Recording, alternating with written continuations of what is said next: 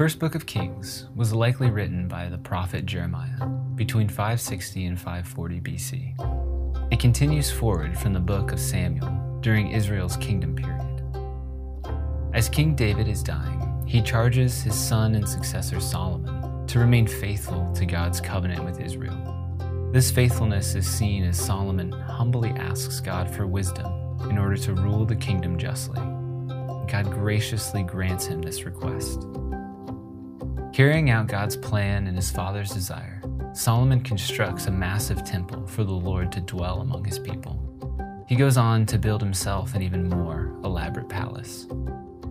Solomon's faithfulness, wisdom, and wealth gains him the attention of the early world, and he begins to form political alliances by marrying the daughters of neighboring countries. Solomon begins adopting the foreign religions of his many wives and implements their idol worship throughout Israel. After Solomon dies, his son Rehoboam takes the throne, followed by many kings, guided by the same greed and lust for power that ruled Solomon's latter years. At this time, the northern tribes of Israel secede to form a rival country, splitting the kingdom in two. Both kingdoms are far off track from living as God's covenant people, on a path toward ruin and destruction. It is at this point that God raises up Elijah, the first of many prophets, to call his chosen people back to him.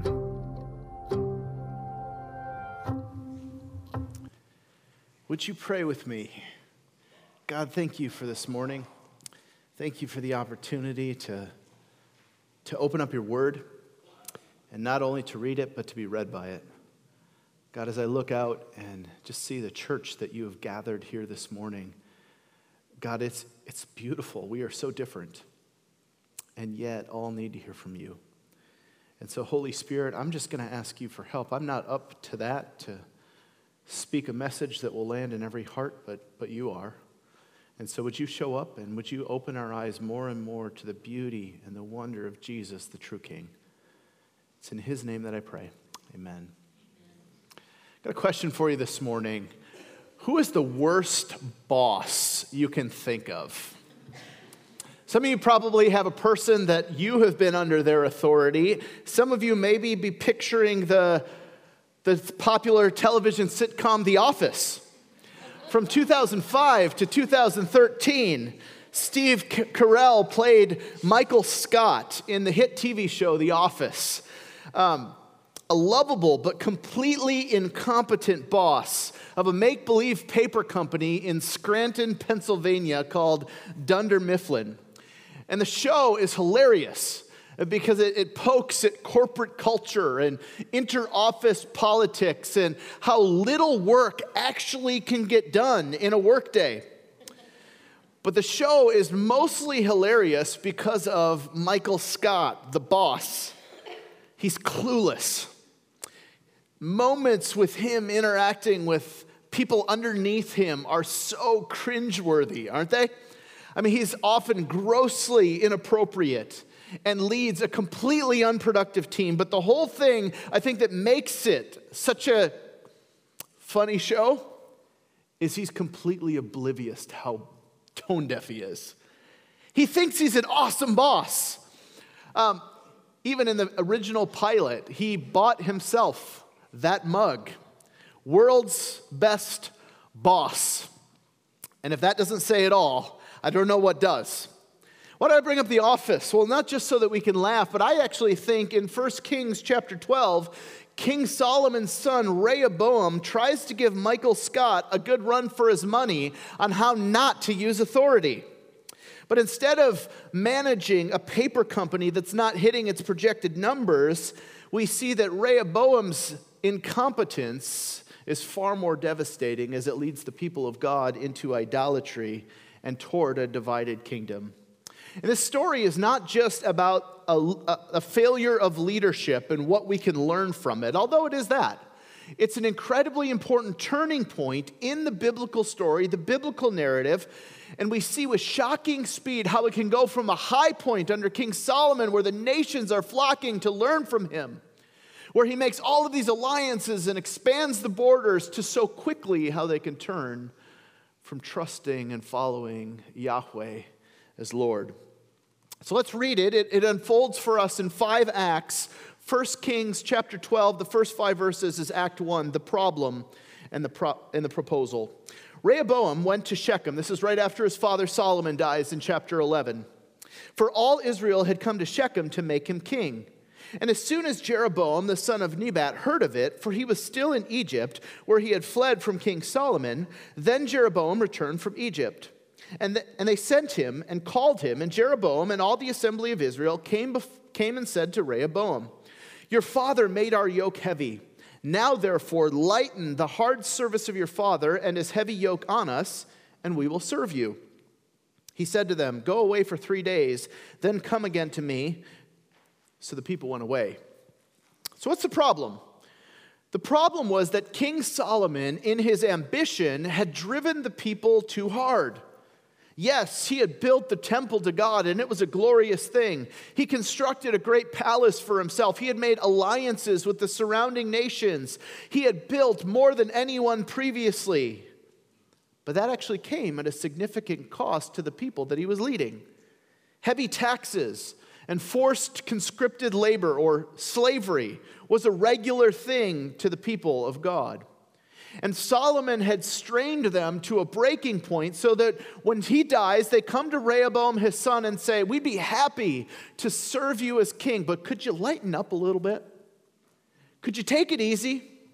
And the fact that Rehoboam doesn't immediately grant their request, or at least consider it significantly, shows how detached he is from reality growing up in the palace. He doesn't see what the everyday man is experiencing under the glorious but brutal rule of his father. So, Act 2, Rehoboam gets advice from two different sources. We read in verse 6 Then King Rehoboam took counsel with the old men who had stood before Solomon his father while he was yet alive, saying, How do you advise me to answer the people? And they said to him, If you will be a servant to this people today and serve them and speak good words to them when you answer them, then they will be your servants forever. But he abandoned the counsel that the old man gave him and took counsel with the young men who had grown up with him and stood before him. And he said to them, What do you advise that we answer this people who have said to me, Lighten the yoke that your father put on us? And the young men who had grown up with him said to him, Thus shall you speak to the people who said to you, Your father made our yoke heavy, but you lighten it for but you lighten it for us. Thus you shall say to them, my little finger is thicker than my father's thighs. And now, whereas my father laid on you a heavy yoke, I will add to your yoke. My father disciplined you with whips, but I will discipline you with scorpions. Pretty radically different advice, isn't it? From the older men, I think we could say the wiser men, it's hey, Rehoboam, lighten their load. Serve them, and they will serve you. It's good advice. It's leading him towards servant leadership, considering the needs of his people. Lighten up, they say, and they will serve you joyfully. And then he dismisses them and brings around his, his cronies, his frat brothers, so to speak. And the counsel he gets from the younger men is hit him harder, show him who's boss, show him how tough you are. And then they add, My little finger is thicker than my father's thighs. Can I just say, that's a conservative rendering and translation that softens the meaning and the vulgarity of what he's talking about. How do we say this in mixed gendered company? But he says, My little one is bigger than my father's thighs. You connect the dots. Did the Bible really say that? Yes, that was the advice that he got. If you think my father cracked whips, I will whip you with scorpions. Either a metaphor or a, a, really horrible kind of whip that you would never use on your people. This is exactly the kind of advice you would expect from a group of fraternity brothers, right? Who think that sexual potency and conquest is what makes a man a man, to show him how tough you are and strong you are. Now, if Rehoboam was a teenager or even a man in his 20s, we might be able to somehow give him a pass here. But what we learn a couple chapters later is that Rehoboam is 41 years old when this is taking place. If you think my dad was tough, I'm going to be even tougher. This kind of bravado of sexual conquest and I'm tougher than you is what men who don't know what it means to be a man think manhood is all about. And this lie, unfortunately, is alive and well today. It's been around for a long time. Do you want to know what true manhood is? It's servant leadership. It's using the strength that God has given you so that those in your care flourish and thrive. It's standing up to evil in all of its forms, including the evil that exists in your own heart. Guys, if the only categories that we have for young men in figuring out what it means to be a man is toxic masculinity or passive abdication, then no wonder there are so many guys that are struggling. Why not rather look to the real man, Jesus, who shows us that true life is found in putting others' needs ahead of your own? He lived the most human and, dare I say, manly life imaginable. So, Rehoboam is about to put on a clinic in toxic masculinity on how not to lead as a servant, or frankly, how not to lead at all, for that matter. He has a choice between being a servant leader or an insecure leader filled with bravado, and he gets it wrong. Before we move on, it's important, I think, for us to ask in the areas where God has given us authority, in the areas where we have influence and leadership and power are you a servant leader who puts others' needs ahead of your own ego? Who cares about those in your care and wants to lighten their load and be a blessing to them? Or are you an insecure leader filled with bravado and selfish ambition, so insecure that you have to brag about how tough you are and how much you've accomplished? There's a book that I recommend to most leaders. I've been reading it for almost 20 years now called The Way of the Shepherd. And the last chapter has something that has just always stuck with me, and it's this someone will pay the price for leadership. Either the leader willingly pays it so that those in his, in his care can flourish and thrive, or those in his care, those under him, will pay the price for his poor leadership or her poor leadership. It's written to a business context, but I can't think of something that doesn't, that, that embodies the kingdom of God ethos that us as Christians should embody as well as that book. Additionally, I read a great quote this week, and it's this bragging is your insecurity leaking out. It's by Carey Nieuwhof. He's a pastor up in Canada. Bragging is your insecurity leaking out. Maybe some of us need to put that somewhere we'll see that regularly. Now, it's one thing to read this story and think, oh, Rehoboam, what an idiot. I'm glad I'm not like that. But it's another thing altogether to embrace the high cost of being a servant leader like Jesus. Whether it's, whether it's for you at home as a husband or a parent, or your place of employment, or wherever you find yourself in authority, it will cost you something, but it will be good. So Rehoboam's a fool, and we see that in Act 3 as he makes his decision. Verse 12. So Jeroboam and all the peoples came to Rehoboam the third day, as the king said, Come to me again on the third day. And the king answered the people harshly, and forsaking the counsel that the old men had given him, he spoke to them according to the counsel of the young men, saying, My father made your yoke heavy, but I will add to your yoke. My father disciplined you with whips, but I will discipline you with scorpions. So the king did not listen to the people, for it was the for it was a turn of affairs brought about by the Lord that he might fulfill his word, which the Lord spoke by Ahijah the Shilonite to Jeroboam the son of Nebat. So Rehoboam takes the counsel of the stupid younger friends decides not to serve, but to use this as a power play. But there's also another layer going on here. Did you catch it in verse 15? Who is this Jeroboam guy? Why is he so prominently speaking for the, the people of the, of the northern 10 tribes? And then verse 15, we, so the king did not listen to the people, and we would expect it to say, because he was an idiot. And that's true. But what it says is, for it was a turn of affairs brought about by the Lord that he might fulfill his word, which the Lord spoke by Ahijah the Shilonite to Jeroboam the son of Nebat. So, what's going on here? Now, to understand this, we actually have to turn a page back in the Bible and look at chapter 11 and God's interaction with Solomon, Rehoboam's father. See, Solomon, toward the end of his life, turned his heart away from worshiping God and began to turn his heart after idols. And so God says to him in verse 9 the Lord was angry with Solomon because his heart had turned away from the Lord, the God of Israel, who had appeared to him twice. And he had commanded him concerning this thing that he should not go after other gods, but he did not keep what the Lord commanded. Therefore, the Lord said to Solomon, Since this has been your practice, and you have not kept my covenant and my statutes that I have commanded you, I will surely tear the kingdom from you and will give it to your servant. Yet, for the sake of David your father, I will not do it in your days, but I will tear it out of the hand of your son. However, I will not tear away all the kingdom, but I will choose I will give one tribe to your son for the sake of David my servant and for the sake of Jerusalem that I have chosen.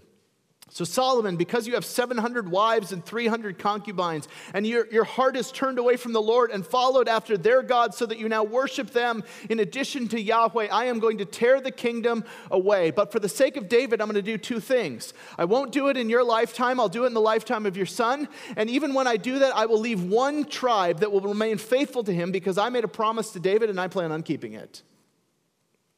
So, chapter 12 isn't happening in a vacuum. It's happening in the course of human history where God has already made predictions and already made statements, and he is carrying it forward because of the rebellion of his father. Now, there's a tension that exists in the scriptures and in our life, isn't there? That God is absolutely sovereign over the world and over human history, and human beings are free and make actual, real choices. So you might step back and be like, Did Rehoboam have a choice? Of course he did. And he chose wrong. But God had already said it was going to happen. How does that work? Yes. The Bible holds both of these truths to be true, and we are to hold these paradoxes in tension that God is sovereign, that He is moving history forward according to His plans and His purposes, and yet we are responsible for the decisions that we made, just like Rehoboam was. The second half of 1 Kings chapter 11, we see Jeroboam rise in prominence. Solomon recognizes him as a man of ability, and so he puts him in charge of the heavy labor or forced labor up uh, among Joseph's tribe. And a prophet by the name of Ahijah appears to Jeroboam. After making a new garment, he tears it into 12 pieces, and this is what happens. He said to Jeroboam, Take for yourself 10 pieces, for thus says the Lord, the God of Israel Behold, I am about to tear the kingdom from the hand of Solomon for the sake of Jerusalem. Or Solomon, and will give you 10 tribes, but I have, this is what happens when you skip a line in your notes okay? And I will give you 10 tribes, but he shall have one tribe for the sake of my servant David and for the sake of Jerusalem, the city that I have chosen out of all the tribes of Israel, because they have forsaken me. Now, when Solomon hears about this, how do you think he feels? Not so good. What kind of position do you think that puts Jeroboam in? Not very safe. And so, do you know where he runs for safety? Egypt. Keep that in mind. Egypt's come up before in the biblical story, hasn't it? So finally, when Solomon dies, Jeroboam comes back from his exile and in many ways becomes the de facto speaker on behalf of the people. Act 4. The kingdom is divided and civil war almost takes place. Verse 16. And when all Israel saw that the king did not listen to them, the people answered the king, What portion do we have in David? We have no inheritance in the son of Jesse. To your tents, O Israel. Look now to your own house, David. So Israel went to their tents. But Rehoboam reigned over the people of Israel who lived in the cities of Judah. Then King Rehoboam sent Adoram, who was taskmaster over the forced labor, and all Israel stoned him to death with stones. Do you see how detached he is from reality? Oh, I'll just send their slave master over them and he'll just kind of keep order. What happens? They kill him. And King Rehoboam hurried to mount his chariot and flee to Jerusalem. It's getting real for him, isn't it? So Israel has been in rebellion against the house of David to this day. And when all Israel heard that Jeroboam had returned, they sent and called him to the assembly and made him king over all Israel. See, the prophecy is being fulfilled. There was none that followed the house of David but the tribe of Judah only. When Rehoboam came to Jerusalem, he assembled all the house of Judah and the tribe of Benjamin, 180,000 chosen warriors, to fight against the house of Israel to restore the kingdom to Rehoboam, the son of Solomon. So it's getting bad, isn't it? Civil war is about to break out. This guy who's completely detached, who had everybody saying, We will follow you if only you would just lighten the load, now is going to attack his very relatives and people to unite the country again. But the word of the Lord came to Shemaiah, the man of God Say to Rehoboam, the son of Solomon, king of Judah, and to the house of Judah and Benjamin, and to the rest of the people, Thus says the Lord You shall not go up or fight against your relatives, the people of Israel. Every man return to his home, for this thing is from me. So they listened to the word of the Lord. Isn't that shocking? They listened to the word of the Lord and went home again according to the word of the Lord. So, from this point forward in the Bible story, there is no longer one united nation or people of God. There is the northern kingdom of Israel, including the 10 tribes that followed Jeroboam in rebellion against Rehoboam, the Davidic king. And then the southern kingdom of Judah. Um, including Jerusalem, that remains faithful to, and faithful to David's heir. The northern kingdom goes from this point in 930 BC until 722 BC, when God raises up the Assyrians, a brutal people, to come in, bring judgment on them, to sack the northern kingdom, and to send the people of God into exile. The southern kingdom of Judah lasted a little longer. It lasted until 586 BC when their sin finally hit a boiling point and God raised up Nebuchadnezzar to come in and judge the people and exile them to a land not their own. And so from this point forward, we see two different peoples, often warring with one another, two sets of kings. Most of the time, they are ungodly. And almost a devastating war that would have wiped them both out.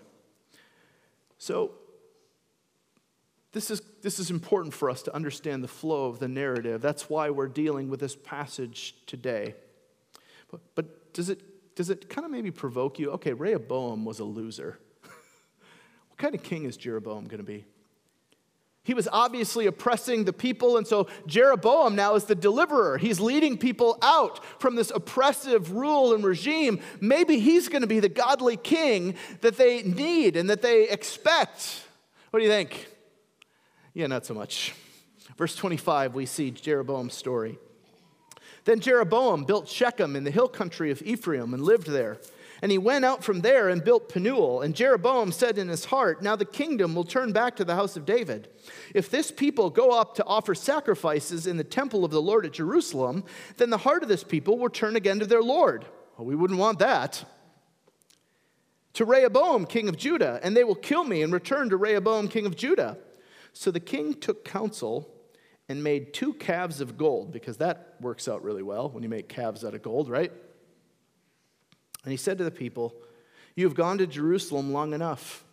Behold your gods, O Israel, who brought you up out of the land of Egypt. We've heard that exact line before. And he set one in Bethel, and the other he put in Dan.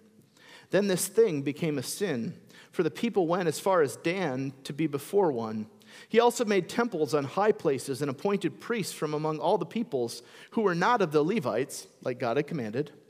And Jeroboam appointed a feast on the 15th day of the eighth month, like the feast that was in Judah, and he offered sacrifices on the altar. So he did in Bethel, sacrificing the calves to the calves that he had made. And he placed in Bethel the priests of the high places that he had made. And he went up to the altar that he had made in Bethel on the 15th day of the eighth month, in the month that he had devised from his own heart. And he instituted a feast for the people of Israel, and went up to the altar to make offerings. So, Jeroboam, when he gets his moment to shine, doesn't honor God, but sets up a false idolatrous religion primarily not for religious purposes, but for political purposes, expediency. He doesn't want the people to be religiously dependent upon the temple and upon Jerusalem because their hearts would go back then. And so, what does he do? He sets up two alternate temples. He creates two golden calves in Bethel and in Dan, complete with their own priesthood, which is not out of the Levites like God had commanded. Now, the, the shocking stupidity of his own history. It, it, it's mind boggling, right? I mean, when we read chapter 12 of Kings, there's just something in it that's wrong at every single level. And actually, you're meant to see it that way.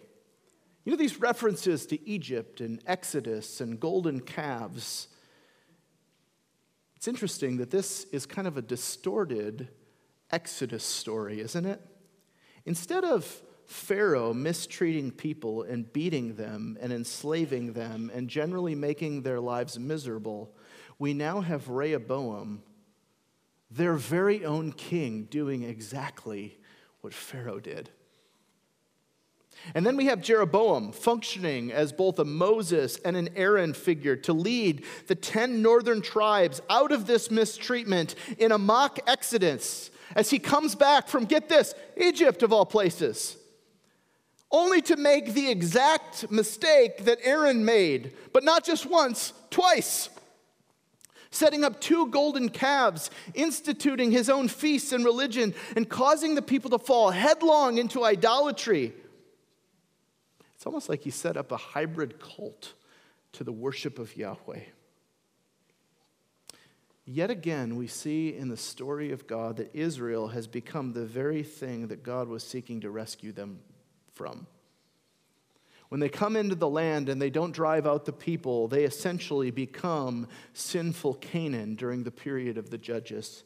But now that they have a king of their own, a monarchy, a monarchy established by God, we think it's going to be better. It's going to do better. And we see glimpses of it, glimpses of it under Solomon as, as the, the kingdom thrives and flourishes and the nations come and learn of his wisdom. We think, is this it? Finally, it's going forward. And it doesn't last. And Solomon's very son, even Solomon at the end of his life, becomes more like Pharaoh than like God. So, what's God going to do at this point? What would you do? Is God going to wipe them out totally and completely? I probably would have. I'll be honest. I'm done. How many mistakes can you make? No, God is a God rich in grace and mercy and steadfast love.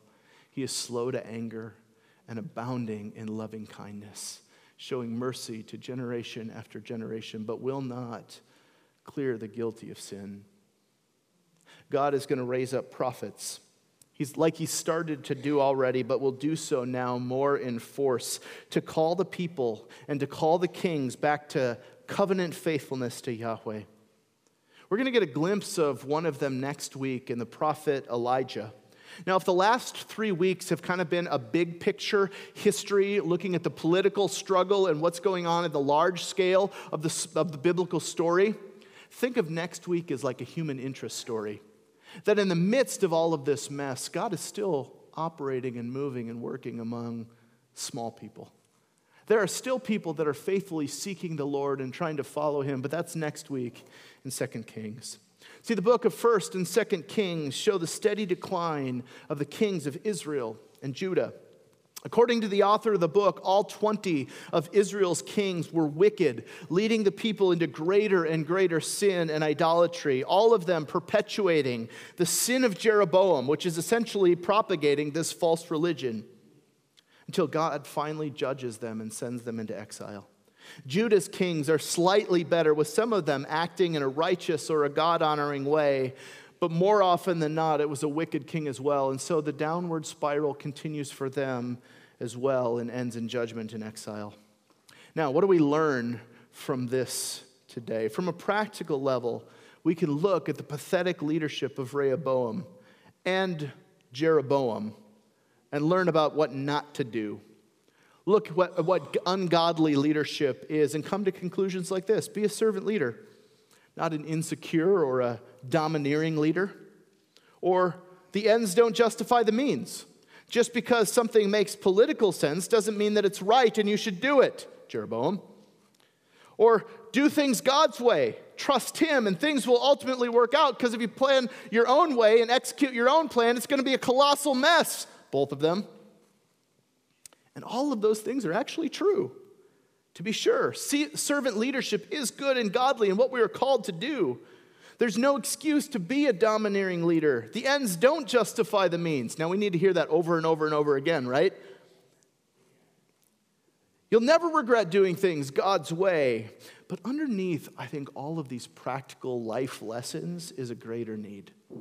It's this the need for a true and a perfect king who won't fail us, who won't let us down a perfect king, one who, unlike Rehoboam, chooses to serve rather than to be served, even when it was within his rights to be served. He was God, but he took on the position of a servant, not only washing his disciples' feet, but dying for them as their substitute. That's our king. His name's Jesus.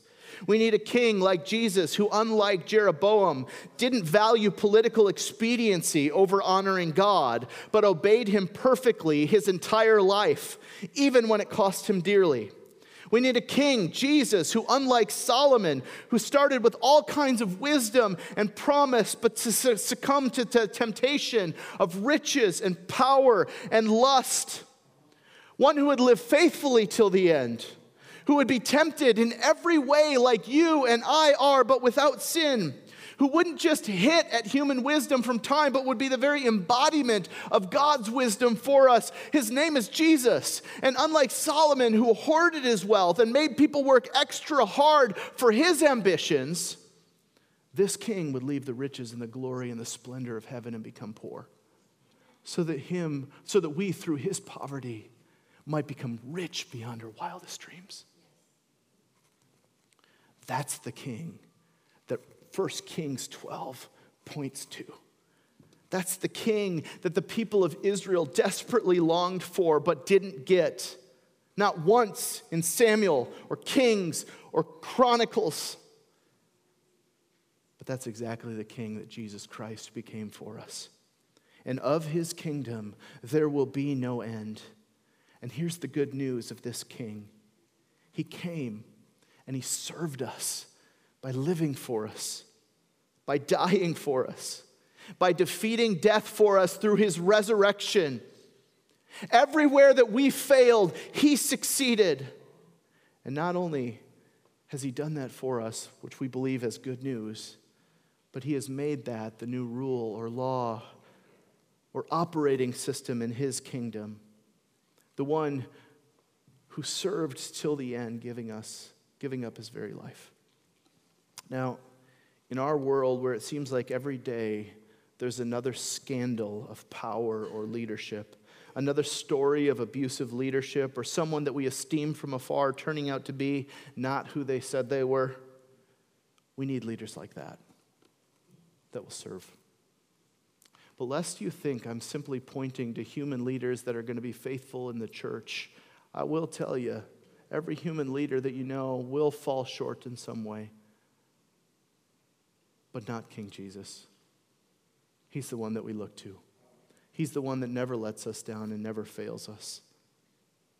See, on the flip side, I'm sure uh, looking out, you just, uh, you guys, you have had human leaders fail you. And some of you have been deeply wounded by those who were in authority over you, who should have used that power to serve and to love and to create an environment for you to thrive and flourish, but they used it to abuse and to demean and to belittle and to wound. I want you to see the true king, the one who perfectly uses his authority. But I also want to caution you against something.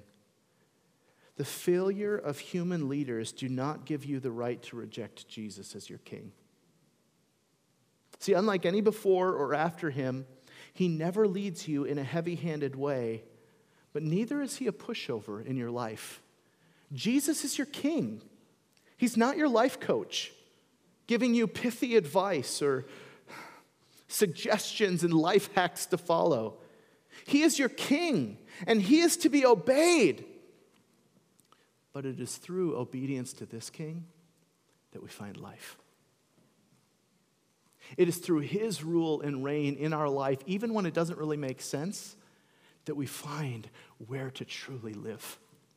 And sometimes it's costly, and sometimes it's hard, But, brothers and sisters, it is good.